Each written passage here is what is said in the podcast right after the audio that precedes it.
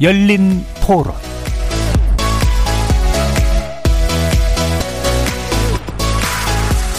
안녕하십니까. KBS 열린 토론 정준희입니다.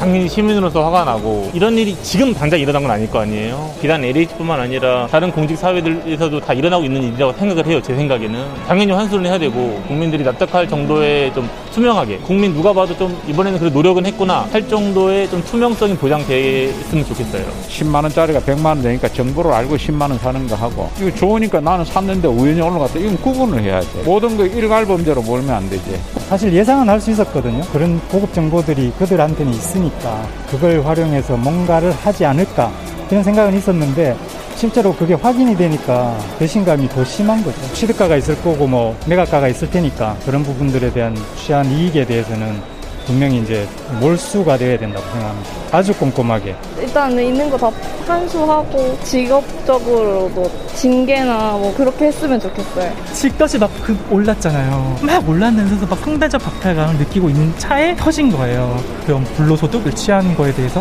분노하고 있는 것 같아요. 그래서 엄청 사돈의 팔촌을 다 사가지고 막딱 누가 봐도 이거는 투기다라는 기준을 일단 standard를 만드는 게 중요한 것 같아요.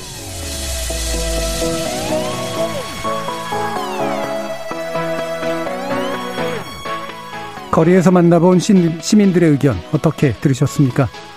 서울시장과 부산시장 등을 선출하는 4.7 재보궐선거가 일주일 앞으로 다가왔습니다. 이번 선거의 표심을 가를 최대 변수 중 하나로 흔히 부동산 이슈가 꼽히는데요. 한국토지주택공사 LH 사태로 인해 촉발된 분노가 일단 크고요. 선거에 나선 각 당 후보에 대한 부동산 관련 의혹이 제기되면서 적어도 쟁점 측면에선 이번 선거를 뒤덮고 있다고 할 만합니다. 정부 여당은 그간 빚어진 부동산 문제에 대해 잇따라 사과를 표명하는 한편 국민의힘은 부동산 정책 실패를 중심으로 정권 심판을 주장하고 있습니다. 여기에 각 후보별 부동산 특이 의혹과 함께 부동산 정책과 관련된 공방도 치열하게 전개되고 있습니다. 오늘 KBS 열린 토론에서는 일주일 앞으로 다가온 4.7 재보궐선거에서 부동산 이슈가 최대 쟁점으로 떠오른 배경과 의미는 무엇인지 성난 민심 뒤에 숨겨진 함의는 또 무엇이고 부동산 시장 안정화를 위해 정치권은 무엇을 해야 할 것인지 심도 깊게 논의해보는 시간 마련했습니다. KBS 열린 토론은 여러분들이 주인공입니다. 문자로 참여하실 분은 9730 누르시고 의견 남겨주십시오. 단문은 50원, 장문은 100원에 정보 이용료가 붙습니다. KBS 모바일 콩, 트위터 계정 KBS 오픈, 그리고 유튜브를 통해서도 무료로 참여하실 수 있습니다. 날카로운 의견과 뜨거운 참여 기다리겠습니다. KBS 열린 토론 지금부터 출발합니다. 살아 있습니다. 토론이 살아 있습니다.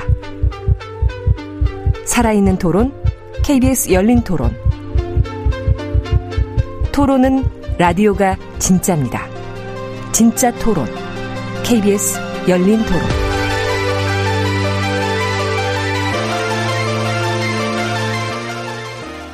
자, 오늘 논의를 위해서 여야를 대표하는 경제 전문가, 부동산 전문가 두 분 모셨습니다. 먼저 더불어민주당 중앙선대위 대변인 맡고 계시고요. 최지은 국제대변인 나오셨습니다. 네, 반갑습니다.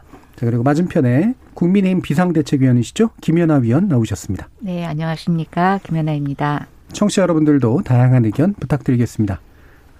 자, 지금 이제 선거가 이제 막판으로 이제 치닫고 있죠. 어, 조만간 어, 사전 선거가 사전, 사전 투표가 어, 진행이 될 거고 다음 주에는 이제 재보궐 선거 실제 투표일까지 이제 어, 일주일 정도 이제 남겨놓은 상태인데요. 어, 부동산 이슈라고 얘기를 했습니다만 말은 들으면서도 이게 다 부동산 이슈가 맞나라는 생각도 사실 좀 일부 있고요.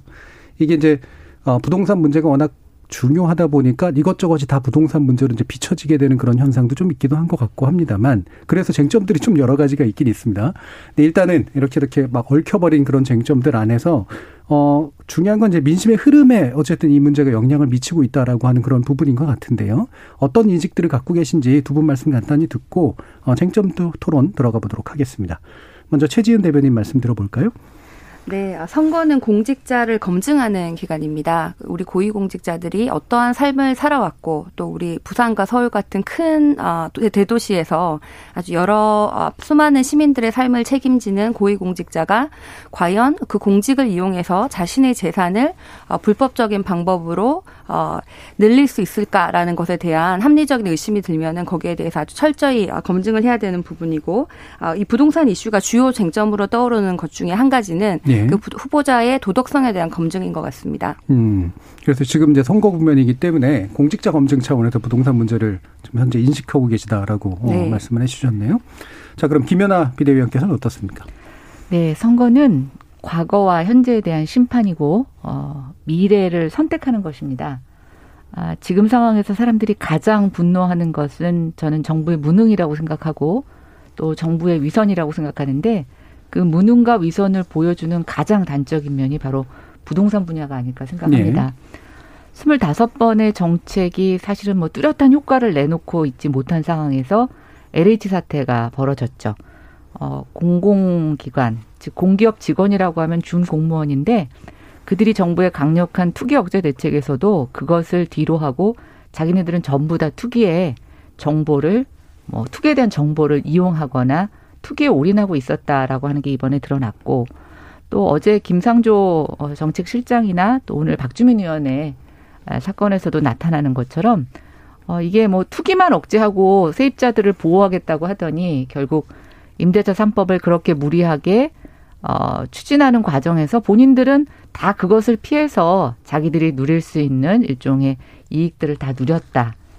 어 부동산에서의 이런 위선이 있었나? 저는 이런 것들이 어, 정말 서울 집값 제가 생각해도 보통 사람으로서는 이제 살 수가 없는 가격이 돼버렸는데 그런 허망함과 분노함에 정말 불을 붙는 게 최근에 이런 고위층이나 지도자층들의 어떤 그런 부동산 관련된 이슈에서의 위선 모습 이런 것들이 지금 선거판과 같이 맞물려서 그동안의 부동산 정책에 대한 심판 또 이대로 그냥 아, 이 여당에게 맡겨서 미래를 가져갈 수 없다라고 하는 그런 국민들의 판단이 지금 같이 어울려져서 이렇게 막 돌아가는 것 같습니다. 예. 지금 무능과 위선이라고 하는 두 가지 키워드로 어, 말씀을 주셨습니다. 어, 결국 현 정부의 정책 담당자들이 정책은 무능하게 펼쳤고 개발적으로 이제 위선적인 행동들을 했다라고 이제 보시는 거고 그게 이제 민심에 크게 영향을 미치고 있다고 판단을 하시는 건데요. 어, 그럼 좀 더 이제 뒤에 것들 들어가기 전에 어, 지금의 이제 불만이나 아니면은 이제 문제 삼고자 하는 것, 이제 국민들이 문제 삼고자 하는 것도 이제 갈래들이 되게 여러 가지잖아요. 그러면 여당이 보시기에는 좀 갈라주시고 싶으실 것 같아요. 어떤 문제들이 좀 결합됐기 때문에 어떻게 좀 해결하는 방향이 필요할 것 같다라고 이제 이걸 전체로 묶어서 좀 말씀 주시면 어떨까요, 최재입니다. 어, 실제로 말씀하신 것처럼 집값 문제가 심각하죠. 그래서 예. 이제 민심이 많이 아 이제 좀 분노하신 면이 있고 아 그것은 정말 어, 저희 당이 조금이라도 더 잘했어야 되는데 송구한 마음입니다.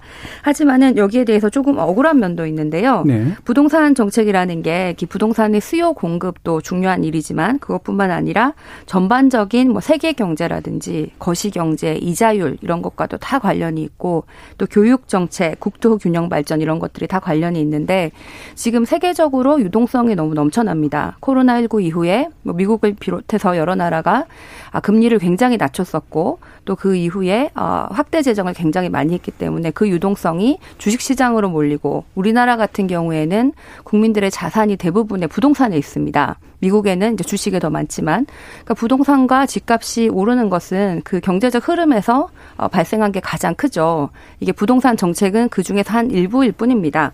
근데 그런 면에 있어서 어, 또 우리 공급 정책 얘기를 많이 하시는데 우리가 어, 이사 대책도 그렇고 공급 정책을 내어 놓았지만 부동산이 뭐 정책 내어놓는다고 그 다음 날 공급이 늘어나는 게 아니잖아요. 그래서 과거 정권의 영향이 또 지금 집값에 오른 것에도 일부 있다고 생각을 합니다.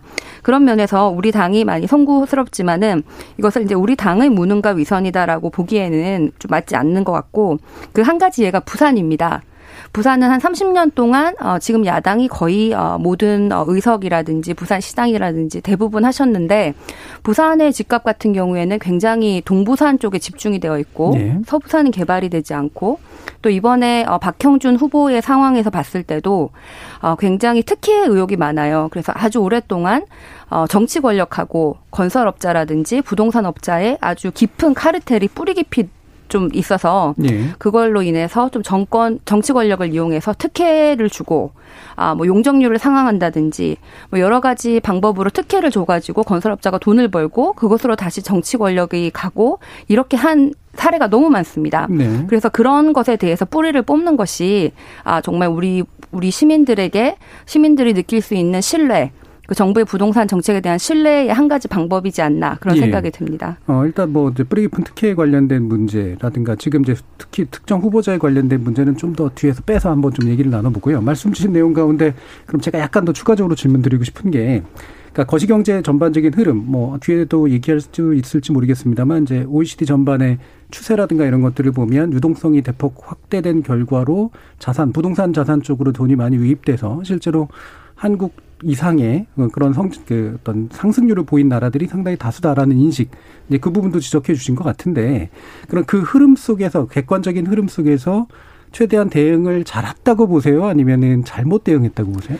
저는 부족한 점이 있어요. 음. 있었고 사실 공급 같은 경우에는 더 빨리 풀어줄 필요도 있었고 또 너무 많은 규제를 하기보다는 좀 시장에 맡겨야 되는 부분이 있었습니다. 그 예. 부분에 대해서는 어좀 우리 어 민주당의 정책 역량이 좀 더 강화될 필요가 있고 음. 아 부동산 정책이 한 가지 예라고 생각을 합니다. 아주 예. 우리나라 여야당을 어, 막론하고 정당이라는 곳이 어 정책은 어 굉장히 많은 경우에 정부에서 하고 아 정당은 좀 그 비판에 대해서 예. 방어하는 경우가 많은데 있는데 정당이 장기적으로 좀 정책 비전을 가지고 음. 어, 거기에 대해서 방향을 제시하고 또 필요하면 정책을 수, 좀 수정하고 그럴 기능이 좀 더 보완돼야 되는데 저는 이것은 뭐 민주당만의 문제가 아니고요. 어, 지난번에 야당이 저, 정권을 잡았을 때도 마찬가지였고 우리나라 정당의 정책 기능이 좀 더 강화돼야 예. 되는 이유라고 생각합니다. 음, 예, 알겠습니다. 자 그러면 어, 김연아 위원님 말씀 들어볼까요? 어, 부동산 정책은 이제 뭐 금리나 유동성을 관할하는 거시경제 차원이 예. 있고 또 시형, 시장의 지역별 특성을 다루는 미시적인 예. 시장이 있고 또 취약계층에 대한 주거복지 정책이 사실 아우르는 좀 종합적인 그렇죠. 정책입니다. 그렇죠. 네, 층위가 다양하죠. 네, 근데 네. 저는 문재인 정부의 부동산 정책은 좀 스텝이 꼬였다. 네. 그리고 스텝이 꼬이다 보니까 실기했다라고 음. 생각합니다. 스텝이 꼬였다는 건 왜 이렇게 공급 정책이 늦었나? 사실은 문재인 정부 출범하고 나서 얼마 전에 발표한 이사 대책과 같이 좀 전 방위적인 예. 공급 대책이 그때 시작이 됐더라면 어 오히려 지금 한 4년이 지난 지금에 있어서 또 그동안의 주택 가격 상승을 좀 낮출 수 있지 않았었을까. 왜냐면 뭐 지금 유동성과 저금리의 문제는 우리나라만의 문제도 아니고 또 문재인 정부 출범하기 전에도 있었던 문제입니다. 그리고 우리가 그걸 컨트롤할 수 있는 상황도 아니고. 예. 그래서 좀 그 부분에 대한 대처가 미흡했다라는 생각이 들고요. 어, 또 하나 이제 그 지금 조세 정책도 굉장히 부동산 시장 정책에서 강한 드라이브를 걸고 있는데 요즘 너무나 사람들이 먹고 살기가 힘듭니다. 지금 네. 공공요금도 많이 오르고 소득도 월급을 받는 사람들만 유지될 뿐이지 자영업자들이나 사업을 하시는 분들에게 있어서는 뭐 수출업종 몇 개는 잘 되지만 나머지는 굉장히 어려운데 이 어려운 시기에 하필이면 보유세 현실화율을 급격하게 올리는 것, 또 집값이 그동안 엄청나게 올랐는데 이 타이밍에 그 두 가지를 다 한다라고 하는 거는 저는 정부가 과연 이게 내수를 살리고 경기를 진작하려고 하는 의지가 있는가라는 네. 생각으로 봤을 때, 뭐 아까 제가 무능도 지적하고 위선도 지적했는데 이 타이밍에 있어서도 저는 아주 전반적으로 그 부분에 대한 스텝이 꼬이는 거, 음. 실기하는 문제가 다 드러났다라고 생각을 합니다. 지금 이제 뭐 가장 우리 가까이에서는 집을 사지 못한 분들이 가장 분노하고 힘들어하지만 또 주변에 한번 들어가 보십시오. 집을 산 사람들도 결코 편하지 않습니다. 나만 오른 게 아니거든요. 이 집을 팔고 다른 집으로 이사를 갈 수가 없습니다. 그러니까 하향 평준화 하지 않으면 그 자산에 대한 처분을 갖고 이러 이러지도 못하고 저러지도 못하는 상황이 벌어지다 보니까 이게 와양 결국 보면 국민들 입장에서는 정부만 좋은 거예요. 세금이 늘어나서 국민들은 다 너무 힘들다는 거죠. 그래서 어, 저는 결국은 뭐 첫 단추를 잘못 낀 것부터 시작을 해서 스텝이 계속 꼬인 거, 그다음 타이밍을 맞추지 못한 거, 그리고 그 안에서 어, 사실은 이게 경제 정책으로 좀 냉정하게 봐야 될 것들이 굉장히 정치와 연관이 되고 이념이 껴이면서 국민들을 좀 갈라쳤는데 결국 뭐 갈라쳐서라도 잘 끝냈으면 저는 뭐 그나마 그것에 단에서는 정치적인 수확은 있었다, 있었을 수도 있다라는 생각이 드는데 지금 드러나는 거는 그 여당의 지도부들이 정책을 주도했던 사람들의 내로남불이 이 국민들에게 그런 갈라치기에 대한 일종의 굉장히 더 분노를 촉발시키고 예. 있다. 그래서 뭐 모르겠습니다. 이 분야를 연구하고 또 정책에서 입법을 한, 한때 담당했던 사람으로서 되게 지금의 상황이 좀 참담합니다. 예. 어, 말씀- 이게 제가 더 추가 드릴까 하다가, 어, 시간 좀 길어질 것 같아서, 그러면 요거 하나는 더 짚어주시죠. 그러면 두 분 다 전문가시니까, 그리고 경제, 기본적으로 경제, 거시 경제에 대한 이해를 바탕으로 두고 계신 분들이고, 아무리 이제 선거라서 정치인으로서도 해야 될 말들이 있겠지만, 이게 이제 어떤 정부들 간에 이 문제를 말씀처럼 잘 갈라보지 못하면 냉정하게 경제 정책으로 볼 부분과 그 다음에 이제 주거의 공급의 측면에서 또 다뤄야 될 것, 복지 측면에서 다뤄야 될 것, 또 조세 측면에서 다뤄야 될 것, 이런 것들이 이제 층위들이 있으면 어떤 조합을 하는 게 되게 좋, 좋다라고 하는 판단들이 있을 텐데, 이게 일단 잘못됐다라고 이제 김연아 위원께서 이제 보시는 거니까요. 그러면 이게 현재 문제를 어느 정도까지 현 정부가 책임을 져야 되는가라는 부분에 대해서 일단 최지은 대변인께서 한번 말씀 한번 주시죠. 어, 아까 말씀하신 것처럼 여러 가지 문제가 있는데 예를 들어서 전 세계의 유동성이 급격하게 어, 는 것은 사실 코로나19의 영향이 네. 가장 큽니다. 아, 한국에도 코로나19 이후에 뭐 여러 가지 확대 재정을 내놓고 있고 또 한국은행이 마음대로 금리를 올릴 수가 없잖아요. 전 세계적인 흐름이 있는데 그래서 그런 면에서는 사실은 이 세계적 유동성은 코로나19가 끝나고 지금 벌써 어, 인플레이션의 우려가 미국 같은 데서 보이기 때문에 미국에서는 국채 금리가 많이 올라갔어요. 네. 그러면은 이제 이자율이 좀 오르고 아, 금리가 오르면은 그만큼 이제 주택 담보 대출을 하신 분들이 좀 부담이 있고 이런 식으로 하다 보면은 어이 이 빚내서 집 사는 게 더 이제 이 그 코스트가 더 커지는 거죠. 네. 그 그렇기 때문에 집값이 어느 정도 떨어질 가능성이 있다. 뭐 그런 면에서 어 금리 증- 측면에서 그 집값이 오르고 떨어지는 것은 아 그게 정부 탓이라고 할 수는 없고 정부는 이제 선제적 대응을 한 것이고 예. 그 외에 별, 어, 별도로 뭐 공급에 대해서는 사실 좀 더 빨리 늘려야 하지 않았나 그 말씀은 음. 맞는 것 같고요. 또 규제보다는 좀 더 시장에 맡길 필요도 있지 않았나 라는 아, 말씀도 맞는 것 같은데 예. 다만 조세 측면에서는 조금 억울한 면도 있습니다. 어, 굉장히 많은 분들이 종부세 너무 많이 올랐다 이러시는데 실제로 수치를 보면은 우리나라에서 종부세를 내는 분들이 그렇게 많지 않으세요. 아주 아, 아주 집이 비싸거나 다 집이 많거나 그런 분들이 내는 걸로 알고 있어요. 그래서 어, 우리 그 정부의 방향은 야당, 여당의 방향은 어, 이 부동산 자체를 다 규제하는 것이 아니라 어, 아주 어, 다주택자 투기꾼을 방지하겠다는 것이었고 거기에 대해서 좀 홍보 소통에 대해서 좀 오해가 있지 않았나 그런 면도 있는 것 같습니다. 예. 그러면 음, 일단 이제 공급 측면에 있어서의 약간의 실수, 그다음에 공급을 특히나 뭐 민간이나 일종의 규제 완화나 이런 것들과 결합시켜서 했어야 될 필요에 대해서는 동의하시고 그다음에 이제 금리 문제는 이건 세계적인 어떤 측면에 있어서 뭘 어떻게 할 수 있는 수가 딱히 없었다는 거고 그다음에 조세 문제는 조세 정의의 관점에서 봤을 때 그렇게까지 문제가 안 되는 상태다 이렇게 보시는 거라고 이해하면 아니 될까요? 세금이 오르면 누구나 억울할 네. 수는 있는데요. 사실 이 우리 조- 만약에 그 종부세라는 그 한 가지만 놓고 봤을 때는 어이 세금이 종부세가 올라가지고 힘드신 분도 많지만은 예. 그 종부세를 내는 분이 그렇게 많지가 않다. 부산 같은 경우에는 10%가 안 돼요. 10%가 안 되세요.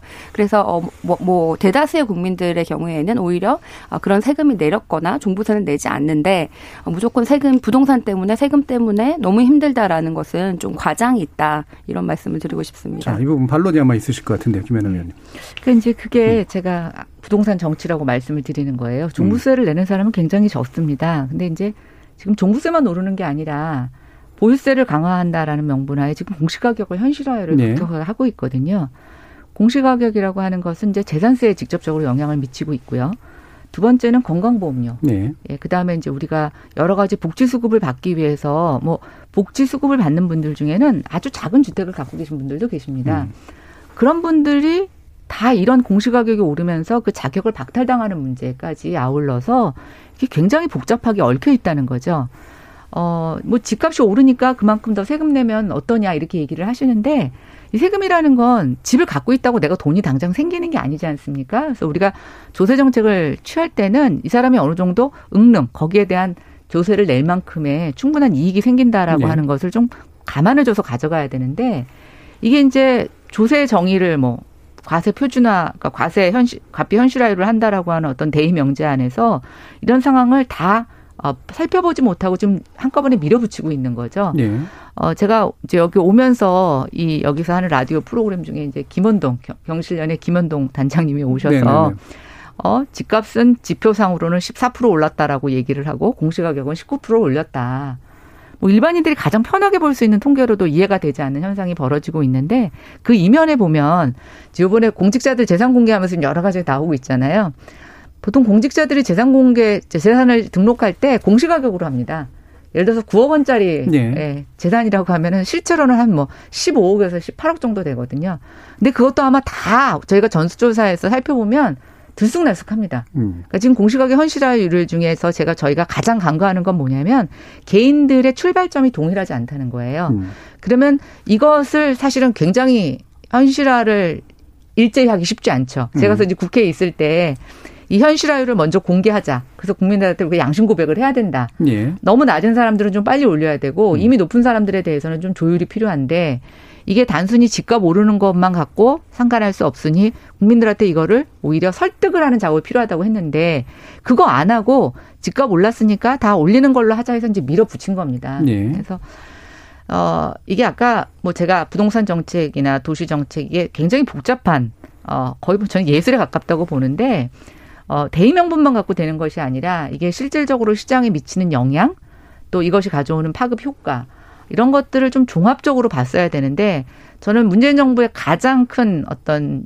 정책적 능력에 있어서의 부족한 부분은 전체를 아우르는 능력이 없고 그것을 조율할 수 있는 컨트롤 타워도 없었다라는 생각을 해봅니다. 음, 예. 자 그러면 이 부분에 대해서 뭐 혹시라도 제 반론 있으신 말씀을 듣겠는데요. 네. 그, 그 부분에서 이제 또 연관이 된 게 이제 김상조 실장하고의 또 네. 연관성이 네. 좀 있잖아요. 뭐 개인에게 문제로 뭐 문제만 묻는 건 물론 아니겠습니다만 컨트롤 타워가 부재했다라는 말까지 좀 포함해서 한번 말씀 주시죠. 네, 일단 어, 어, 공급이 좀 빨리 늘었어야 됐다라고 얘기를 하시고 또 아, 수요 측면에 대해서 예를 들어서 뭐 조세라든지 아, 공시가격 현실화 같은 수요 측면의 아, 그런 개입에 대해서는 아, 이게 좀 부적절하다 이렇게 얘기를 하시는 것 같은데 어, 공급이 좀 빨리 늘었어야 된다는 것도 동의를 하지만은 동시에 그러면은 우리가 수요 측면에서는 아무것도 하지 않았어야 하나 정말 시장에 예. 맡겼어야 하나 이렇게 생각. 생각해 보면은 지금은 어 아주 특, 특이한 경우에요. 유동성이 정말 이렇게 많아 본 적이 없었고 계속 놔두면은 우리나라뿐만 아니라 집값이 계속 오르는데 공급은 오늘 한다고 내일 달라지는 게 없는데 그럼 정부가 할수 음. 있는 수단이 사실은 수요 측면이었고 수요 억제를 말씀하시는 수요 거죠. 억제를 네. 위해서 세금을 뭐 조세를 음. 변화시킨다든지 공시가격 현실화를 뭐 통화한다든지 이런 방향은 저는 맞다고 생각을 해요. 음. 다만 그 실험 방안에 대해서 말씀하 신 것처럼 뭐 공시가격 현실화가 좀 쉽지 않다. 그럼 어떻게 할 것이냐. 여기에 대해서 좀 더 세부적으로 논의되어 되어야 하지 않았나. 음. 어, 그 부분은 좀 어, 동의를 하는데요. 다만 이게 말씀하신 것처럼 이 컨트롤 타워가 봐야 하는 것은 공급만 늘리고 수요는 하지 마라가 아니라 양쪽 다 개입을 할 필요성이 있는 아주 특수한 어, 특수한 유동성 과대 시장이다. 이런 말씀을 드리고 싶고 말씀하신 것처럼 이건 종합 예술입니다. 이것은 또 어, 우리가 보지 보이지 못하는 여러 가지 외부적인 요인이 발생할 수 있고 우리가 코로나19를 예측하지 못했잖아요. 어, 한 2년 전만 해도. 그래서 이런 것을 컨트롤 타워가 잘 해야 되고 부족한 면이 있지만은 사실 그러면은 그 컨트롤 타워가 어떻게 해야 되냐 여기에 대해서 대안을 어, 그러면은 뭐 컨트롤 타워가 바꾸면은 더 잘할 수 있냐 여기에 대해서 좀 명확한 해답도 어, 사실은 없는 상황입니다. 예. 자, 이 부분. 예. 그러니까 이제 우리가 한 번의 기회가 있었죠. 어, 장관 교체. 이제 변창흠 장관으로 김현미 장관에서 바뀔 때 저는 한 번의 기회가 있었다고 봐요. 그래서 그때 이제 사실은 김현미 장관의 과오라고 할 수 있는 건 뭐냐면 공급 정책을 일찍 쓰지 못한 것도 하나 있지만 네. 사실은 계속 반복되는 정책의 실패 때문에 국민들이 어, 정부가 내놓는 정책을 신뢰하지 않았습니다. 그래서 뭐 본인이 읍소했잖아요. 빵이 아니니까 주택을 하루아침에 만들 수 없다고 네. 얘기를 하지만 국민들은 그렇게 얘기하는 거죠. 그랬으면 취임 초기에 네가 했었어야지. 당신이 했었어야지. 이렇게 얘기를 하는 건데 어떠한 변명도 이제 들리지 않는 그런 상황이었을 때 장관이 교체가 됐습니다. 그래서 저는 그때 변창흠 장관이 정말 잘해줬으면 어, 예를 들어서 지금까지의 정부 정책을 조금 수정하는 메시지라도 좀 보여줘서 왜냐하면 아까 이제 수요 관리 얘기를 하셨는데 아, 저는 정말 집이 모자라는가라고 생각해 보면 우리가 계획된 것들이 짓기도 하잖아요. 근데 지금 수급 불균형은 뭐냐면 30대들이 도저히 집값이 오르는 것에 불안해서 네. 우리나라 평균 주택 가격 연령이 사실은 30대가 아닙니다. 30대 후반에서 40대 초반인데 최근 3년 동안 30대가 집을 엄청 많이 사요. 네, 그. 이유는 뭐냐면 불안해서 사는 거거든요. 왜냐 안 사고 있었더니 뭐 자산 격차가 엄청나게 벌어지니까 그래서 이제 이들이 연끌을 해서 사는 거거든요. 그럼 주택이 사실은 지금 당지적으로 부족한 겁니다. 네. 그래서 지금 짓는다고 해서 제가 봤을 때는 인구가 크게 늘어나지 않고 결혼들도 안 하고 소득도 안 늘어나는데 이 사람들이 계속 집을 살 수는 없어요. 그러면 우리가 뭘 해줘야 되느냐. 이 사람들의 불안을 해소시켜주는 게 네. 가장 중요하죠. 그랬을 때 정부가 신뢰를 주지 못한 건데 지금 정부가 들어와서 공급 대책을 펼쳤죠. 근데 전 놀랬어요. 이게 무슨 저기 노태우 정권 때 200만 원 짓듯이 지금 문재인 정부 하에서 찔끔찔끔 내놨던 정책이 요번에 83만 원까지 아우러서 200만 원을 짓겠다는 거죠. 근데 그 내용도 보시면 2026년까지 부지 확보 정도예요. 근데 이렇게 많은 양이 정말 우리가 앞으로 계속 필요할까 저는 이런 의구심을 가지고 있었는데 그것도 또 모자라서 내용이 뭐냐 전부 공공 부분이 하겠다는 거예요. 민간 부분보다는. 왜냐? 민간 부분엔 부정부패도 많고 분양가도 너무 비싸고 하니까 다 공공이 하겠다. 그것도 다 찬반 논쟁이 있었지만 어쨌든 국민들이 오케이 했습니다. 근데 너무 밀어붙이는가 싶더니 어떤 사태가 벌어졌느냐. 공공 공급에 주도를 해야 되는 LH가 굉장히 부도덕한 어, 집단이라는 것이 이제 드러난 거죠. 네. 그러면 정부는 저는 여러 가지 대안이 있었어야 된다고 생각해요. 그러나 뒤늦게 내놓은 공급 정책의 책임자로서 LH를 내세웠는데 이 LH에 대한 신뢰가 깨지고 나니까 지금 정부는 사실상 어떠한 동력도 얻지 못하는 상황이죠. 네. 그런데 이제 좀 늦었죠. 저는 변창흠 장관이 이 사태가 터졌을 때 바로 사임을 하고 본인은 LH 수사에 있어서 그때 전직 장으로서 조사에 임하겠다고 해서 저는 빠졌어야 된다고 생각합니다. 그런데 대통령께서 변창흠 장관 아니면 이사 대책을 할 수 없다고 얘기를 하시잖아요. 근데 저는 이게 정말 잘못됐다고 생각하는데 특정인만 할 수 있는 정책이라고 하는 건 정책이 아니에요. 정책은 보편성이 있어야 돼요. 특정인만 할 수 있다는 건 뭐냐면 저는 이거는 실험이라고 생각해요. 음. 그러니까 지금 대통령께서도 계속 이사 대책을 포기 못 하시고 포기 못 하시는 마음도 이해는 가요. 왜냐하면 공급을 80만 원을 넘게 한다고 했다가 이게 안 된다고 하면 시장에서 다시 불안해질까 봐 그러지만 저는 사실은 주택이 부족한 것이 우리가 생각하는 것보다는 조금 타임을 넓게, 넓게 가져가면 지금처럼 과대하지 않다. 그리고 극도의 이 불안을 해소해 주는 게 가장 먼저라고 보는데 저는 이것에 있어서는 이미 저는 모든 카드를 썼다고 생각해요. 왜냐? LH 문제 터졌죠. 장관 문제 터졌죠. 그 다음에 김성조 실장 터졌죠. 오늘은 또 급기야 임대차 3법에 있어서 박주민 의원은요. 계약갱신 무한법이라고 해서 임대차 계약 무한법 해가지고 계약갱신을 뭐 10년 이상 할 수 있는 법을 발의했던 의원이에요. 그게 이제 2 플러스 2로 해가지고 요번에 이제 한 번 정도 바뀌었지만 그런 임대차법을 발의했던 의원이 정작 본인도 그 법 시행 전에 어, 뭐, 전월세를 높은 가격을 올렸다고 네. 하는데, 그거보다 전 핵심은 뭐냐면요. 예, 이제 좀 요약해 주시죠. 네, 저희 당 의원이, 윤희숙 의원이 임대차 3법에 대한 그 반대 토론을 하면서 이 법이 통과가 되면 전세가 사라지고 월세가 늘어날 거라고 얘기를 했습니다. 박주민 의원의 제가 봤을 때 오늘 제일 잘못은 뭐냐면, 얼마를 올렸냐가 아니라 지금 점점 사라지고 있는 전세에서 월세로 더 전환하는 것을 촉진하는 일을 본인이 가담했다는 겁니다. 예. 지금 쟁점이 이제 여러 개로 좀 퍼져버리긴 했는데요. 아, 뭐, 그 중에 이제 뭐 답하실 부분 답하시면 될 것 같고. 약간은 이제 요약만 해보면, 어, 공급의 핵심은 지금처럼 이제 큰, 그러니까 시기도 이제 뭐 너무 늦었지만 30대들의 불안감을 해소시키는 그런 뭔가 포커스 있는 공급이 이제 중요했는데 그걸 할 수 있는 기회를 장관들 선에서 그다음에 LH 공사의 문제까지 겹치면서 놓쳐버리고 동력을 잃었다 이제 일단 이런 얘기신 거잖아요. 자 최지은 대변인.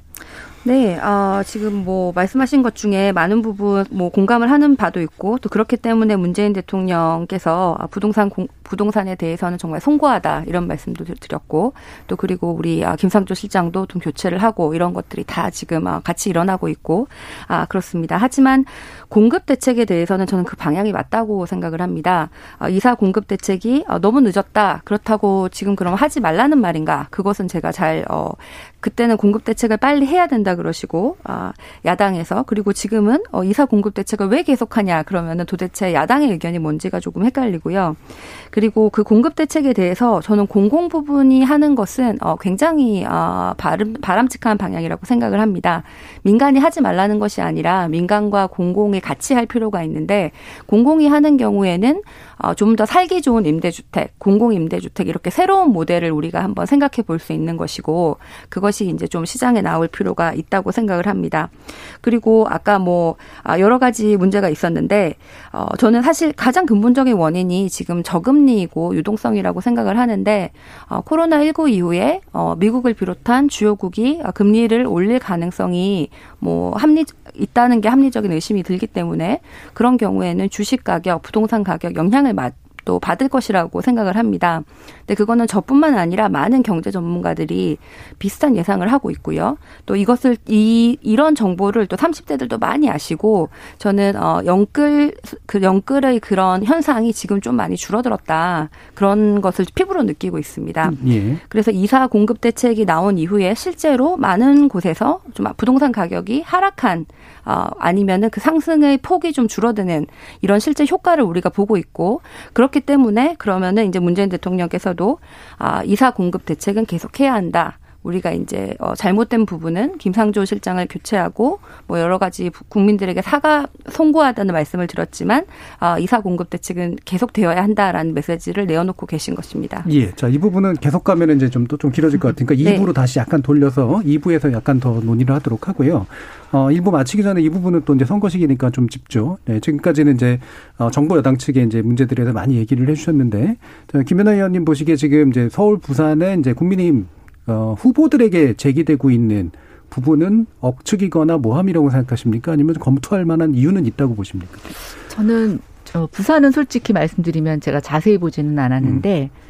어, 부산 같은 경우는 이제 박형준 후보가 사실은 좀 독특한 가족 구성을 갖고 계시죠. 예. 재혼 가정이고 음. 또그 재혼을 하신 분이 어, 또 이제 자녀가 있으시다 보니까 또 성장 굉장히 성인이 된 자녀들이다 보니까 저는 그 재산 형성 과정에서 본인이 충분히 몰랐을 수 있다고 생각이 돼요. 예. 뭐 그게가 문제가 있느냐 없느냐 좀 다른 문제인 것 음. 같은데 그것이 박형준 의원이 어떤 위력을 행사하거나 뭔가 잘못을 해서 한 것처럼 밀어붙이는 것은 저는 명백히 잘못됐다고 생각이 듭니다. 네. 그리고 이제 제가 좀 면밀하게 바라본 서울의 좀 상황을 말씀드리겠습니다. 음. 저는 LA 그 내곡동 사건은 정말 어 아주 작은 사소한 문제를 지금 거의 이렇게 큰 산처럼 부풀린 그런 잘못된 의혹이라고 생각이 되고 일부는 아주 명확한 허위 사실입니다. 어, 일단 그 땅에서 뭐 처음에는 셀프 보상을 받았다고 그랬죠. 예. 근데 저는 그건 명확하게 정치적 구호입니다. 어, 어떻게 셀프 보상을 합니까? 시장이 보상금을 주는 게 아닙니다. 예, 그리고 거기에서 36억 원을 보상을 받았다고 하는데 오세훈 후보는 이제 부인이 상속받은 땅인데 8분의 1의 지분을 갖고 있고 한 4억 원 정도를 받았어요. 근데 또 갑자기 뭐라고 그랬냐면 추가 보상을 받았다고 그랬어요. 그러면서 단독주택 용지를 특별 공급을 받았다. 네. 근데 이거는 정말 오해가 있는데 모르겠어요. 지금 민주당 내부에서 내용을 잘 모르시는 건지 아니면 알고도 일종의 정치적 프레임으로 거시는지 모르겠는데 단독주택 용지를 땅을 받은 게 아니고요. 우리가 토지 보상을 받을 때 어, SH나 LH 보상의 주체에게 협의 보상을 하게 되면, 그러니까 원만하게 협의가 이루어지면 그 사람들에게 그 신도시나 사업지 안에 이루어지는 단독 주택 용지에 입찰에 참여할 수 있는 권리를 줍니다. 그러니까 일정 말하면 우리 쉽게 말하면 딱지라고 하는 거거든요. 네. 근데 그 딱지를 아무나 주는 게 아니라 광명 LH 사태에서 보는 것처럼 천제곱미터 이상의 땅을 갖고 있어야 됩니다. 네. 그래서 오세훈 후보 같은 경우에는 천암 두 분이 그 딱지를 받았어요. 근데 이 딱지라는 게 경기가 좋을 때는 막 웃돈이 붙어서 팔리지만 경기가 안 좋을 때는 별로 사람들한테 인기가 없어요. 근데 그 두 분 중에 한 분이 딱지를 사용하지 않으셨어요.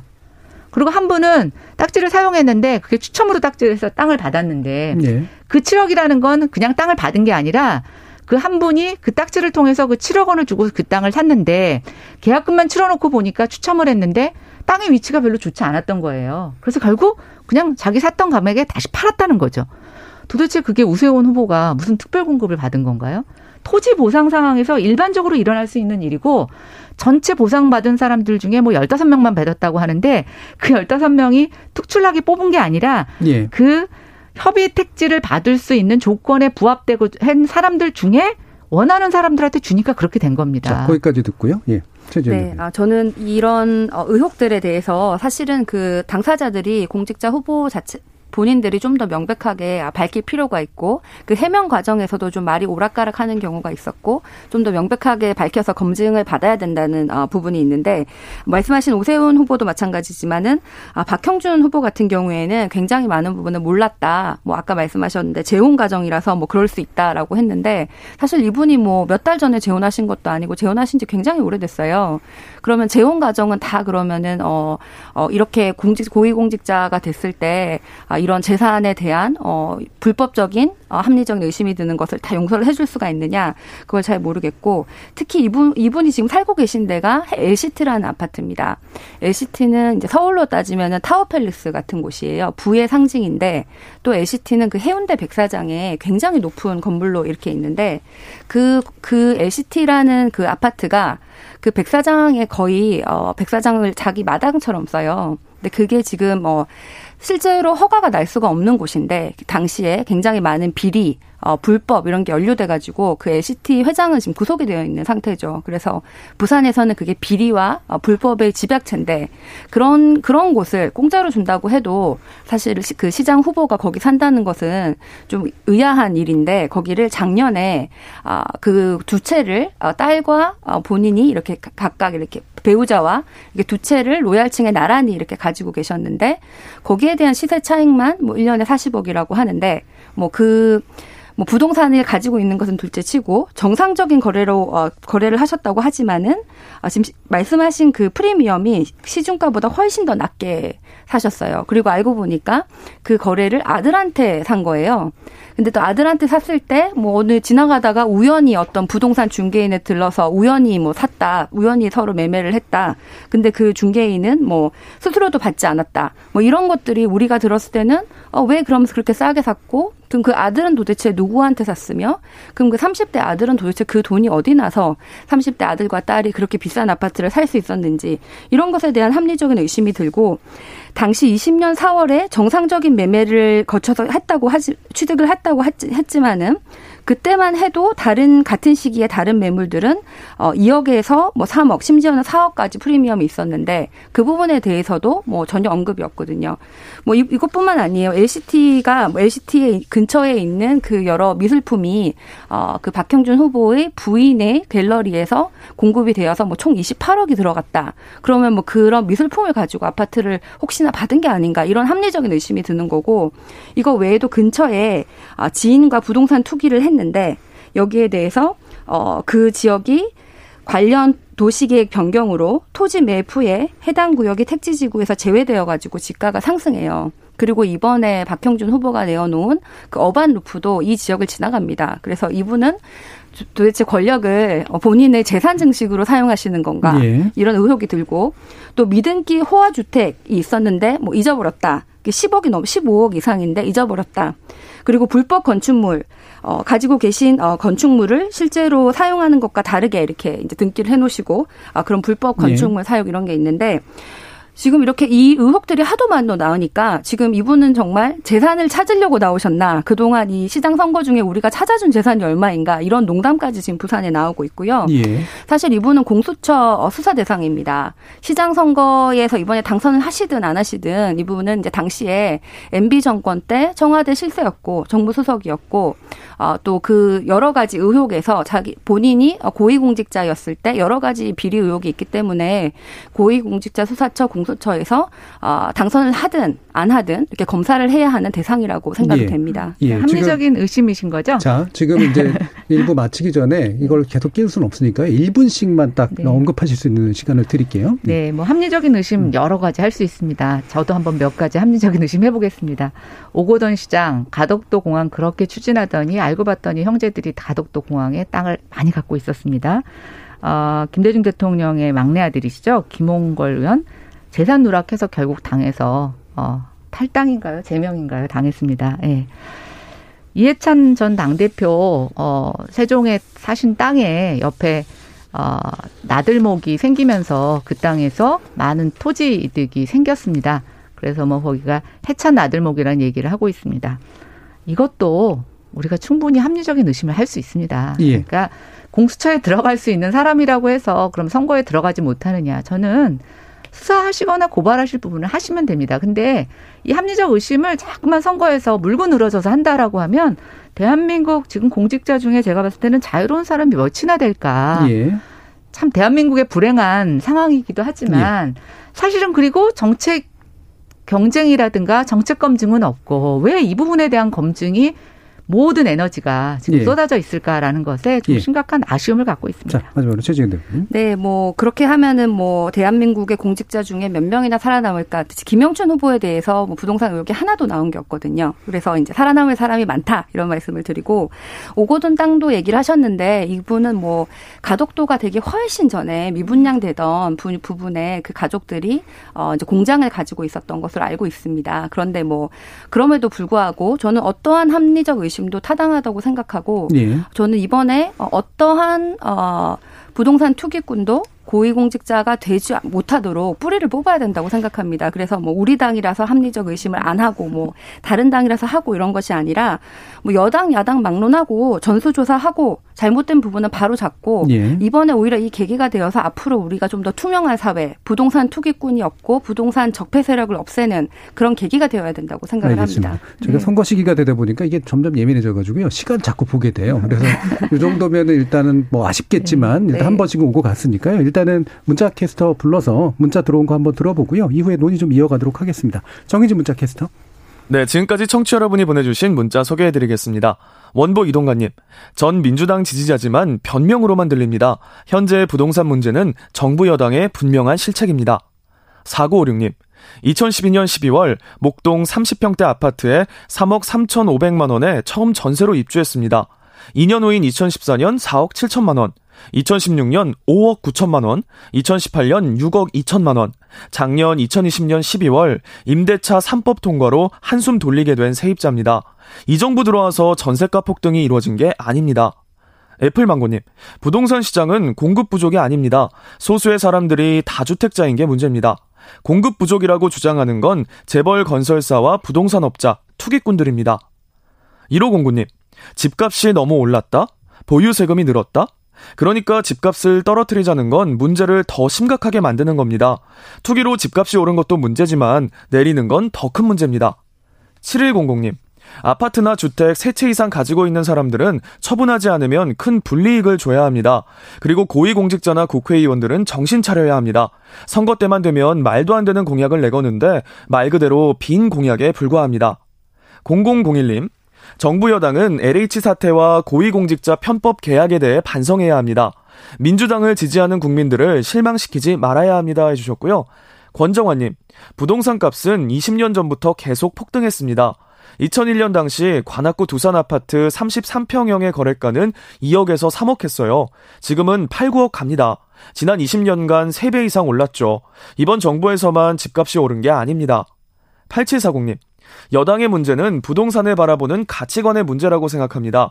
모든 것을 선과 악으로 이분법적으로 갈라치게 하여 정책을 일방적으로 추진해서는 안 됩니다. 2583님, 집값이 오른 만큼 재산세 오르는 거 당연하죠. 다만 재산세 같은 보유세는 오르더라도 양도세는 내리는 게 맞지 않나 생각합니다. 라고 보내주셨네요. 네, KBS 열린 토론. 이 시간은 영상으로도 생중계되고 있습니다. 유튜브에 들어가셔서 KBS 일라디오 또는 KBS 열린 토론을 검색하시면 지금 바로 토론하는 모습 영상으로 보실 수 있습니다. 지금 방송을 듣고 계신 청취자 모두가 시민 농객입니다. 계속해서 청취자 여러분들의 날카로운 시선과 의견 보내주세요. 지금까지 문자캐스터 정희진이었습니다. 토론이 세상을 바꿀 수는 없습니다. 하지만 토론 없이 바꿀 수 있는 세상은 어디에도 없습니다.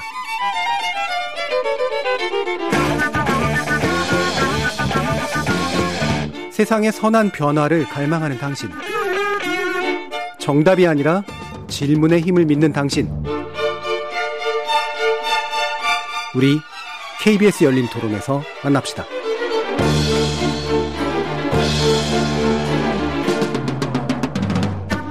KBS 열린 토론 오늘은 재보궐선거의 주된 쟁점이 되고 있는 부동산 문제를 놓고 국민의힘 김연아 비상대책위원 최지원, 최지은 더불어민주당 국제대변인 이렇게 두 분의 전문가와 함께하고 계십니다. 자, 그러면 다시 또 이제 정부, 정부의 어떤 대책으로 돌아가서요. 몇 가지 얘기 나누고 그다음에 시간이 만약에 허락한다면 각 후보들이 내고 있는 이제 나름대로 지자체에서의 대책 같은 게 나름대로 의미가 있다고 보시는지에 대한 이야기까지 한번 들어보도록 하겠습니다. 어, 일단 이제 정부는 어, 상당히 이제 지금, 음, 태도가 좀 바뀌는 모양이죠. 그러니까 일단은 이 문제를 상당히 좀, 음, 책임을 인정하는 방식으로 가지 않으면 안 되겠다라는 그런 모습으로 나타나고 있고요.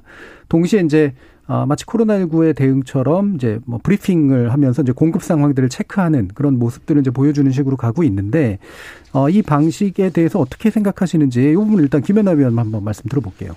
저는 그걸 보면서 아 정말 할 수 있는 게 없구나 지금 정부가. 예. 아, 그리고 되게 코너에 몰려 있구나 그런 음. 생각을 했어요. 어, 예전에 그 집값 정보가 90년대에는 한 달에 한 번씩 이렇게 무슨 책으로 돼가지고 발표된 적이 있었어요. 그랬다가 2000년대에 이제 인터넷이 발달이 되면서 그때 이제 통계가 발표됐는데 네.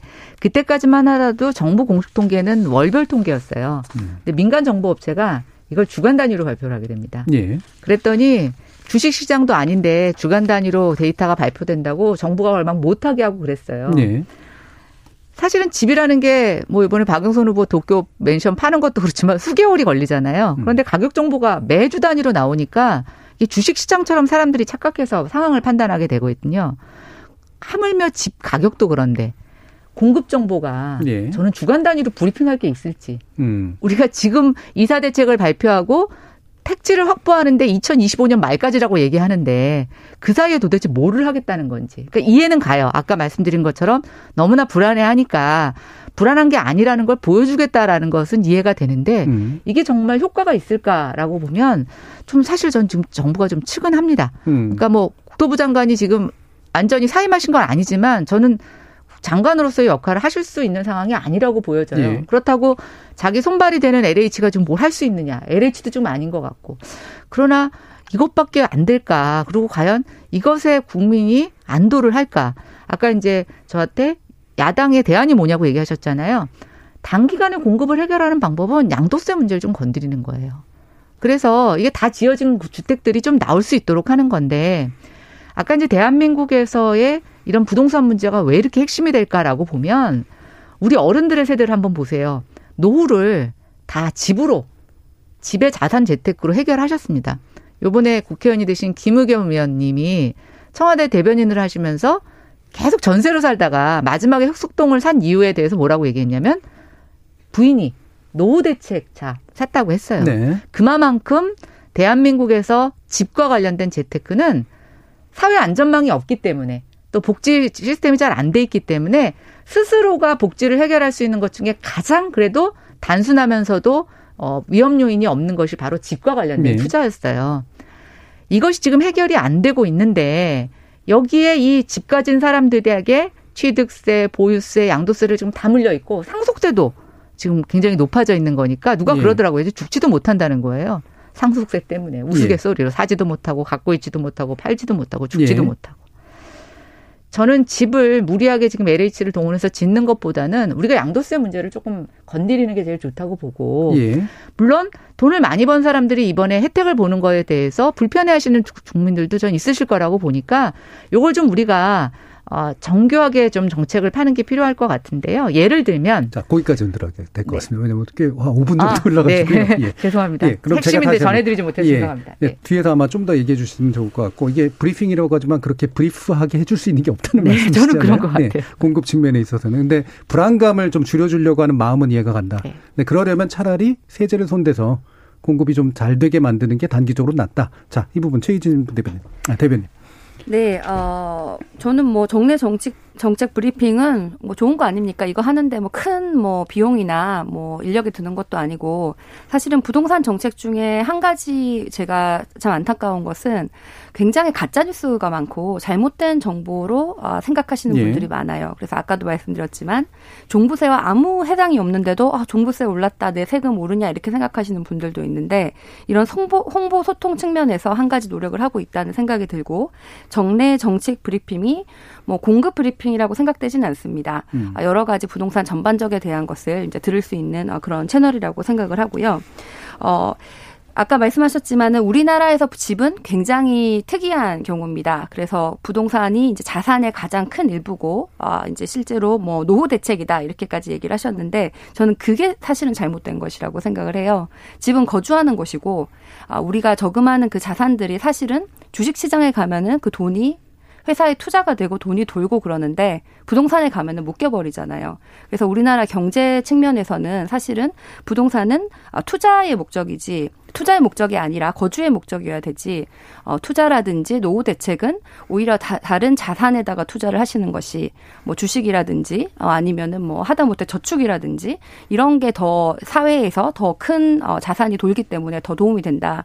그래서 이걸 좀 바꿔야 된다. 이런 면에서 오히려 공공주택, 뭐 장기 임대주택 이런 것들이 더 의미가 있다고 생각을 합니다. 그래서 자, 아주 어, 거시적인 측면에서는 그렇게 공공 임대주택을 어, 많이 가지고 오는 그런 어, 공급 정책이 우리나라 우리나라 경제에 오히려 도움이 될 수 있다는 생각이 들고 전세 같은 경우는 굉장히 특수한 우리나라에만 있는 어, 흔치 않은 그런 어, 정책인데 뭐 정세 전체 전세의 장단점이 있지만은 어, 집이 거주의 목적이 되면은 사실은 어, 꼭 내가 집을 사야 된다 이런 것이 아니라 뭐 월세로 뭐 렌트를 한다 이런 것이 좀 더 일반적으로 받아들여질 수 있고 뭐 미국이라든지 여러 나라에서는 실제로 그런 개념으로 가지고 있기 때문에 우리도 지금 그렇게 가는 전환기라는 생각이 듭니다. 예, 장기적으로도 이제 그 말씀은 뭐 이해가 가는 부분이 있는데 어, 제가 짧게만 다시 여쭈면 혹시 약간 exit plan 같은 것처럼 왜냐하면 이게 이전 시기가 있는 거니까 그 중간에 이제 방금 말씀하신 부분 이쪽에 약간 빠져나갈 구멍이랄까요?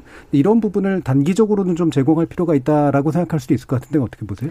네, 뭐 지금 우리가 음. 이사 공급 대책도 있지만은 여러 가지 어, 어 공공주택에 대한 아, 여러 공급을 가지고 어, 대책을 내어놓고 있는데 저는 그게 그 exit plan이라고 생각이 듭니다. 예, 예, 알겠습니다. 자, 김현 의원 아마 더 아까 네. 말씀하고 싶은 부분 여기서 얘기하셔도 될것 네, 같은데. 근데 이제 아까 네. 그 우리 최 대변인께서 어, 영끌이 줄어들었다 얘기하셨잖아요. 근데 이건 정말 그 20대, 30대들을 모르셔서 하는 얘기입니다. 아, 영끌을 포기한 겁니다. 요즘 젊은 친구들이 뭐에 관심을 많이 갖냐면 주식, 예, 비트코인. 그러니까 정상적인 근로소득으로는 도저히 자산 격차를 극복할 수 없고 저축도 할 수가 없습니다. 요즘 은행의 금리가 제로 금리입니다. 거의 사실상 예금 금리. 그러니까 다 이런 쪽에 지금 사람들이 관심을 갖고 있는 상황이거든요. 그러니까 굉장히 급변하고 있고 그다음 이제 말씀하신 대로 공공이 뭐 짓는 것 되게 그럴싸한 얘기인데 지금 우리가 전통적으로 LH가 지었던 임대주택을 그 임대주택을 비하한 여러 가지 용어들이 있습니다. 제가 굳이 방송에서 그 용어를 쓰고 네. 싶지는 않은데 음. 품질이 굉장히 낮고 또 여러 가지 주거 인프라가 열악해서 사람들이 거기 사면 낙인이 되는 그런 낙인 효과들 때문에 많은 문제점들이 대두되고 있는데 이걸 우리가 계속 이런 식으로 밀고 나가야 될까? 그래서 저는 어 뭐 예를 들어서 우리가 일상적인 음식으로 말하면 맛도 좋고 값도 싸면서 살도 안 찌고 영양가 있고 뭐 이런 진짜 완벽한 있을 수 없는 좀 꿈의 정책을 갖고 얘기를 하는 거다. 그래서 그것보다는 지금 현실적인 문제가 너무 급박하고 또 너무 참담하니까 저는 이제 꿈의 정책에서 좀 벗어나야 된다. 그래서 실효성 있는 정책들을 지금 일부 뭐 가격이 조금 내려간다는 소식이 있으니까 정부가 그걸 굉장히 적극적으로 홍보하고 계세요. 근데 저는 그렇게 생각해요. 이게 정책 때문에 내려가는 건지 아니면 그동안 너무 올라서 더 이상 올라갈 수가 없어서 내려가는 건지. 아니 그 뭐 한 몇 년 사이에 수억이 올랐는데 몇백만 원 떨어진다는 게 국민들한테 체감이나 되겠습니까? 그래서 너무 정부가 생각하는 것보다 현실은 참담하다. 음. 예, 그래서 우리가 어떤 잠깐만 이상적인 정책, 교과서에 나오는 그런 정책이 아니라 정말 국민들에게 좀 체감되는 정책을 써야 되고 어, 그런 것들에 대해서는 지금의 사고를 좀 완전히 저는 많이 바꿔야 된다 생각합니다. 네, 장기적인 것도 아주 그냥 장기로 돌려야 된다는 생각이신가 봐요, 좀 더? 아니, 그러니까 음. 공급이라는 게 어차피 지금 시작해도 제가 봤을 땐 시간이 오래 걸려요. 그런데 그 너무 오래 걸리는 거에 많은 양을 쏟은 네. 게 아니라 그건 그거대로 하는데 음. 너무 무리하게 밀어붙일 필요 없다는 거예요. 그런데 단기간에 지금 할 수 있는 것들이 아무것도 없다는 거죠. 예. 정부가 내는 정책 중에. 예, 예. 최진 대변. 저는 어 단기간에 부동산 가격이 어, 어느 정도 하락하는 추세가 이미 접어들었다라는 생각이 듭니다. 아까 말씀하셨는데 너무 올라서 뭐 정책 때문이 아니다 그러셨는데 사실 부동산이 오른 것도 상당수가 정책 때문이 아니고 유동성 때문이었고 지금 이제 다시 하락 조짐을 보이는 것도 공급 저, 주, 어, 공급 정책 정책도 있지만은 어, 금리 인상의 가능성 어, 유동성에 대한 어, 나중에 코로나 백신을 맞고 나서 어, 유동성이 줄어들 가능성에 대한 그 시장에 대한 그 합리적 예측이라고 생각을 하거든요. 그래서 이제 부동산은 이제 고점은 찍고 이제 하락 추세다 이런 네. 생각이 들고 어, 그런 면에서 공공 그 공급 주택은 장기적으로 필요한 것이라고 생각을 합니다. 인구가 줄어도 또 1인 가구가 늘고 있기 때문에 충분히 필요하고 다만 이것을 공공으로 하는 것이 옳으냐. 근데 여기에 대해서는 공공으로 하는 그 방향은 맞는데요. 어, 이 살고 싶은 공공주택을 만드는 것이 더 큰 숙제라고 생각을 합니다. 예. 공공에 어, 낙인 효과가 있다고 그래서 무조건 민간에 맡기는 것은 오히려 또 다른 투기 현- 현상을 만들어줄 수 있기 때문에 공공 임대, 임대를 이제 역세권에 짓는다든지 좀 더 사람들이 살고 싶어하는 그런 주거 형태로 바꾸는 것 그것이 지금 우리가 노력하고 있는 여러 가지 공급 대책의 일환입니다. 예. 한 10분 정도 그럼 남은 시간 동안 어, 그 후보자들의 정책 문제를 다시 한번 또 짚어주죠. 그러면 물론 이제 그 지자체 단위 에서 얼마나 많은 것들을 할 수 있는가라고 하는 그런 한계의 영역도 있지만 또 의외로 할 수 있는 것들도 꽤 있을 수도 있으니까요. 어, 그래서 지금 양 이제 진영에서 굉장히 많은 정책들을 내는데 상당 부분은 또 비슷해 보이기도 합니다. 본질적으로는. 근데 이제 이게 또 우려를 낳기도 하고 그러니까 자당의 어떤 그 후보들이 내는 정책 중에 좀 의미가 있다고 생각되는 정책과 타당의 정책 중에 좀 의미가 없다고 생각되는 정책 전략적으로 한번 말씀을 주시면 좋을 것 같아요. 이 부분 김연아 의원 말씀 주시죠. 그러니까 뭐 저는 공이 공통점은 1년짜리 시장이신데 네네. 다들 한 6년짜리 시장의 네. 그 플랜을 갖고 계시다. 근데 또 그 선거하는 후보자 입장에서 보면 1년짜리 플랜만 짜가지고는 그렇죠. 할 수가 없으니까 뭐 이해는 됩니다. 근데 이제 제가 오세훈 후보에게 조금 기대하는 정책이라는 건 뭐냐면 시장을 한번 해보셨다는 거죠. 음. 그리고 10년 전의 실패에 대해서 굉장히 깊게 반성하고 계시고 아, 무엇을 어떻게 해야 되는지에 대해서 사실은 굉장히 능숙하게 알고 계신 분이라고 생각이 됩니다. 그래서 1년짜리 시장이 가장 신속하게 일을 할 수 있는 것들을 저는 적절하게 할 것이다라고 기대를 하고 있고요.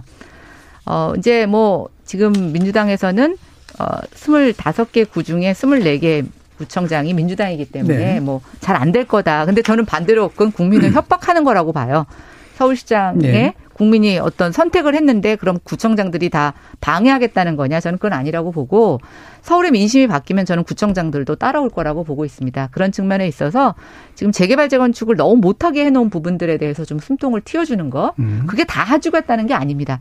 무리한 것들을 조금 절차를 간소화시켜주고 도와줄 건 도와주는 게 하나 있고 두 번째는 이제 재산세에 있어서 과표 상향을 조금 속도 조절을 하는 거 저는 그거 분명히 필요하다고 봅니다. 아까 종부세의 문제가 아니라 서울시는 지금 재산세가 다 급격하게 오르고 있어서 이 부분에 대한 가게들의 가처분 소득 문제 저는 해결해 줘야 된다고 생각하고요.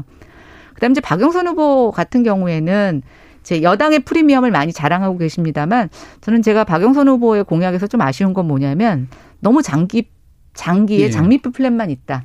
현실적으로 손에 잡히는 정책이 없고 또 하나 의구심을 갖는 건 과연 민주당과 다른 목소리를 낼 수 있을까? 지금 뭐 여당 지도부들이 정책의 전환을 얘기하는 뭐 미안하다 반성 릴레이 이런 거 하시고 계시지만 작년 총선 때도 똑같이 하셨었고 저는 별로 진심이 느껴지지 않고 언제든지 그건 선거 끝나면 바뀔 수 있다고 생각이 되는데 과연 박영선 의원이 시장이 되면 그거를 뚫고 나갈 수 있을까? 저는 어렵다고 봅니다. 알겠습니다. 최재현 대표님. 네, 저는 뭐 서울 같은 경우에는 두 후보 모두 이제 공급을 늘리는 것, 재개, 어, 재개발, 재건축을 풀어주는 것 이런 것을 다 얘기를 해놓으셨는데 저는 이 방향에 대해서는 뭐 지금 공급 측면에서 뭐 어느 정도 어, 우리가 수용할 수 있지만은 다만 우리가 주의해야 될 게 이것을 다 민간으로 아, 해서는 안 된다. 그러면은 오히려 부동산 값을 상승시키고 투기를 조장한다는 생각이 들고 민간 공급이 할 수 있는 곳은 민간이 해야 됩니다. 다만 민간과 어, 공공의 그 선택지를 좀 넓혀야 된다고 생각하고 또 그게 그 지역 특수성에 맞춰서 어떤 지역은 좀 더 민간이 해야 되고 어떤 지역은 아, 공공이 같이 들어가야 되고 이렇게 아, 선택지를 좀 넓혀 놓을 아, 필요가 있는데요. 어, 다만 그 공공이 하는 것은 집값 상승이라든지 어, 공공에 대한 그 여러 가지 아, 혜택이 있지만은 또 집을 이제 더 이상 투자가 아니라 거주 목적으로 전환하는 그, 어, 그 중간에 있는 어, 사업이라고 생각을 하는데 또 다른 그 공공의 재개발의 단, 장점은 민간은 한 재개발 기간이 평균 한 9.5년 정도 걸린다고 알고 있는데 공공은 5, 6년이면은 아, 된다고 알고 있습니다. 행정기관 이런 게 훨씬 짧기 때문에 오히려 그런 면에서는 또 음. 공공이 하는 것이 아, 여러 어, 혜택이 있다 이런 아, 생각이 들고요. 김영춘 후보 이제 부산으로 가서 김영춘 후보의 어, 그 주통 부동산 공약을 보면은 아, 반값 주택 아, 얘기를 부산에서도 얘기를 하고 있습니다. 5년 동안 반값 주택을 포함해서 공공성을 강화한 주택 총 5만 가구를 아, 공급을 하겠다. 이거는 사실 부산에서는 굉장히 큰 숫자인데요. 5만 가구 공급은 아, 이 5만 가구는 일명 어, 반값 주택이라고 부르는 토지 임대부 주택이 1만 가구고 또 공공 임대 주택 3만 가구, 공적 지원 1만 가구 이런데 아까 우리가 얘기를 했던 그 공공의 여러 가지 문제점, 낙인 효과를 없앨 수 있는 아주 좋은 아, 정책이라고 생각이 듭니다.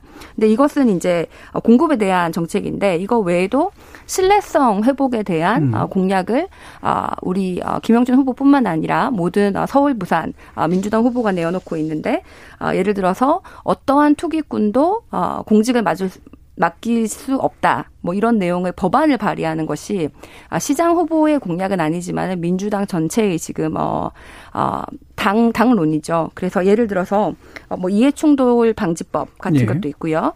또 그거 외에도 지금 국회의원을 모두 다 전수조사하자라고 이제 어, 의견을 냈는데 민주당의 174명의 어, 의원들은 그것을 동의를 했어요. 근데 국민의힘 같은 경우에는 동의를 한다고 한 두 번 정도 얘기를 했는데 실제로 지금 전수조사를 시작하지 않았다라고 음. 알고 있습니다. 그래서 모든 그 국회의원들이 어, 부동산을 어, 매입한 과정 그리고 지금 얼마만큼의 자산을 가지고 있는지 여기에 대해서 좀 투명하게 전수조사를 하는 것이 부동산에 대한 신뢰 회복의 첫걸음이라는 생각이 듭니다. 예. 그럼 한 2분 정도씩 한 번씩 더 왔다 갔다 하시죠. 아마 부족했던 네. 말씀들이 있으셨을 테니까. 예, 김현우 의원. 예, 국회의원 전수조사 저희도 음. 원합니다. 근데 저희는 국가인권위에 나간 맡길 수 없습니다. 아, 그거는 뭐 고양이한테 생선을 맡긴다고 생각하고 인권위원장 음. 자체를 저희는 정치인으로 보기 때문에 감사원을 요청하십시오. 저희는 감사원을 쓸 시행하면 하겠습니다. 그러나 국가인권위에서는 저는 저희는 받을 수 없다는 생각. 저도 저, 저 원에 있지만 같은 생각이고요. 아까 이제 재개발 재건축을 공공이 하면 시기가 짧아진다고 얘기를 하셨는데 그거는 실적이 아닙니다. 희망상 그렇게 하겠다는 건데요. 저는 굉장히 이상적인 상황이라고 생각합니다. 왜냐하면 지금 정부가 내놓은 이사 대책 안에서 그 5년이라는 수치도 주민이 동의하면입니다. 주민이 동의가 안 되면 5년 안에 할 수가 없습니다. 아파트 건설 자체가 3년이 걸립니다. 2년 안에 인허가 줄이겠다는 건데 동의가 된다는 전제하거든요. 민간도 동의만 되면 동의만 되면 훨씬 공공만큼 빨리 갈 수 있습니다. 그리고 무슨 공공이 완장 찬 것도 아니고 민간이 한다고 절차를 까다롭게 하고 자기가 한다고 줄이는 거 저는 공무원들 정말 갑질이라고 생각이 되고요. 요번에 보셨지 않습니까? 공공이라고 해서 선하지 않습니다. 더 사악하고 또 더 뒤로 국민들을 배신하는 행위를 하고 있지 않습니까? 그래서 이 문제가 공직사회의 어떤 부패 문제가 해결되지 않은 상태에서 공공주도 개발 저는 국민이 용납할 수 없다는 생각합니다. 예. 자, 최재현 대변인. 네, 아, 저는 우리 부동산 정책이 큰 전환점을 맞고 있는 것 같습니다. 두 가지인데요. 하나는 아, 그동안 부동산을 우리가 투자의 대상, 투기의 대상으로 생각하고 있었다면은 이제 거주의 대상으로 바꿔가는 그 과정에서 아, 여러 가지 정책들이 나오는 것이고 거기에 따라서 이제 공공에 공공에 대한 주택 공급이 이제 얘기가 되는 것이고요. 두 번째 큰 전환점은 신뢰 회복의 문제인 것 같습니다. 그동안 사실 LH 문제가 아, 우리가 부동산 때문에 이렇게 집값이 올라서 힘들었는데 그 LH LH 공무원들이 투기를 했어? 여기에 대해서 이제 어, 국민들이 정말 아, 실망하신 것 같은데 이게 굉장히 뿌리 깊은 일이었어요. 이번에 처음 일어난 일도 아니고 아주 어떻게 보면은 오랫동안 이런 일이 만연했는데 이번에 그냥 드러나가지고 이번에 이제 더 큰 논의가 된 그런 상황인 것 같습니다. 그래서 이런 신뢰 회복을 LH뿐만 아, 아니라 뭐 실제로 뭐그 3기 신도시 같은 경우에는 실제로 그 이익을 얻은 사람들에 대한 그 이익에 대해서 좀 환수하는 것까지 저희가 아주 강한 조치를 취해야 되고 또 향후 앞으로 이런 좀 시스템을 만들어 놓아야 될 것 같아요. 만약에 금융 거래를 하는 사람이라면은 뭐 금융위에 일하든지 금융 정보를 다루는 사람이 공직자인데 주식을 사면은 그건 내부자 이용으로 이용을 해서 처벌을 받을 텐데 그동안 부동산 정보에 내부 거래 내부 정보가 있었던 사람이 그런 처벌을 받아, 받을 수 있는 법적 장치가 음. 없었다는 것이 굉장히 의아하거든요. 국민들이 다 그동안 그게 괜찮았어? 이게 되게 황당한 상황이에요. 그래서 앞으로 아 지금 여기까지 지금까지 잘못된 사람을 모두 잘 어, 밝히고 또 처벌하고 또 그리고 앞으로 그런 일이 일어나지 않게 음. 어, 투명하게 또 재발 방지 대책을 내어놓는 것이 우리나라 부동산 정책의 큰 전환점에 있고 저는 이번 선거가 아, 그런 여러 가지 의혹을 밝혀줬던 아, 면이 있는데 선거를 떠나서 여야를 떠나서 선거 이후라도 아, 이런 어, 비리에 대한 조사 그리고 네. 앞으로 재발 방지에 대한 법안 이런 것은 꼭 추진, 추진이 되어야 된다고 생각합니다. 예. 그 비슷한 이야기를 유튜브에서 윤주톡 님이 해주셨는데 지금 국면은 양면성을 안고 있다고 생각합니다. LH 사건으로 공직자들의 부도덕성이 드러났고 고위 공직자들의 처신들이 그들의 사익이 우선이었음이 여과 없이 드러났습니다. 구체적 대책이 마련된다면 미래를 위해 나쁘지만은 않은 개선의 계기라고 생각을 합니다. 라는 의견 주셨고요. 또 아까부터 이제 그, 저, 응원의 댓글 남겨주신 분들 계세요. K81232257님이 김연아 의원님 멋집니다. 응원할게요. 라고 해주셨고 대한민국 힘내라님은 최지은 대변인님 응원합니다라고 또 의견을 주셨습니다. 어, 재밌었던 댓글이 어, 박재현님께서 출연자 두 분이 마스크 색상이 인상적이네요. 선거철이네요라고 아주 날카롭게 해주셨는데요. 보셨는지 모르겠지만 저는 일부러 중립의 색깔을 택했습니다. 우연이긴 합니다만. 자, 그러면 이제 마무리 발언 이제 1분 정도씩 들을 시간인데요. 어, 미처 못하셨거나 또 선거 시기니만큼 그래도 우리 당을 선택해 주십시오라고 하는 그런 말을 해주실 것 같은데 아, 그러니까인가요? 그래도 그래도도 있고요. 예, 자 그 말씀을 한번 들어보도록 하겠습니다. 최지은 대표님부터. 네, 아, 여러분 저희 아, 민주당이 좀 더 잘했어야 되는 부분이 많아서 송구합니다. 아 그렇지만은 아이가 아, 더러운 옷을 입고 있으면은 그 옷을 빨고 다시 입히고 그 아이가 또 공부를 잘하게 하고 잘 키우고 하는 것이지 아 그리고 그 빤 옷 그 더러운 옷을 빤 그 물을 버리는 것이지 아이를 버리는 것은 아니잖아요. 그래서 저희 이렇게 채찍질도 해주시고 부족한 면은 많이 가르쳐 주시지만은 저희가 더 잘할 수 있도록 아 그렇게 지켜봐 주시고 이번에 어 부동산에 대해서 어떠한 투기꾼도 어떠한 부동산 투기꾼도 아, 공직을 맡, 맡을 수 없도록 저희가 이제 뿌리를 뽑겠습니다. 그래서 이번에 그 반칙과 특권 없는 서울시, 부산시를 만들어 주시기 바랍니다. 그 후보자의 검증 과정 과정을 거쳐서 어, 과연 이 사람이 공직을 맡았을 때 자기 재산을 불릴 사람인지 아니면 정말 우리 서울시, 부산 시민들을 위해서 살 사람인지 철저하게 검증해 주시고 아, 투표해 주십시오. 예, 알겠습니다. 김연아 위원. 네, 물이 고이면 썩습니다. 권력이 한쪽에 치우치면 분명히 부패가 일어납니다. 이거는 인류 역사상 변하지 않는 역사였고요. 어, 지금 여당이 좀 더 잘하기를 바라신다면 저는 국민 여러분들께서 여당을 심판해 주셔야 된다고 생각합니다. 저도 지역에서 정치하지만 한쪽 당만 밀어주면 교만해집니다. 그리고 국민의 지지가 당연해집니다. 근데 한번 바꿔주면 긴장해서 더 잘합니다. 저는 이번 선거 야당에게는 기회를 주시고요. 여당도 기회를 주시는 겁니다. 서로 경쟁해서 더 국민들을 위해서 일하라고 이번에 꼭 심판해 주시기 바랍니다. 예, 오늘 어려운 부동산 문제 그리고 선거 문제 함께 결합해서 어, 어려운 자리 함께 해주신 두 전문가님께 감사함을 드리는데요. 국민의힘 김연아 비상대책위원 그리고 최지은 더불어민주당 국제대변인 두 분 모두 수고하셨습니다. 감사합니다. 네, 감사합니다.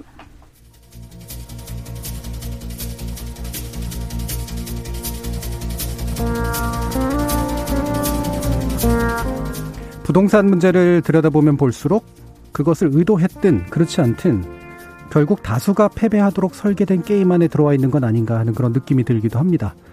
그러다 보니 여러 우울한 감정들이 생길 텐데요.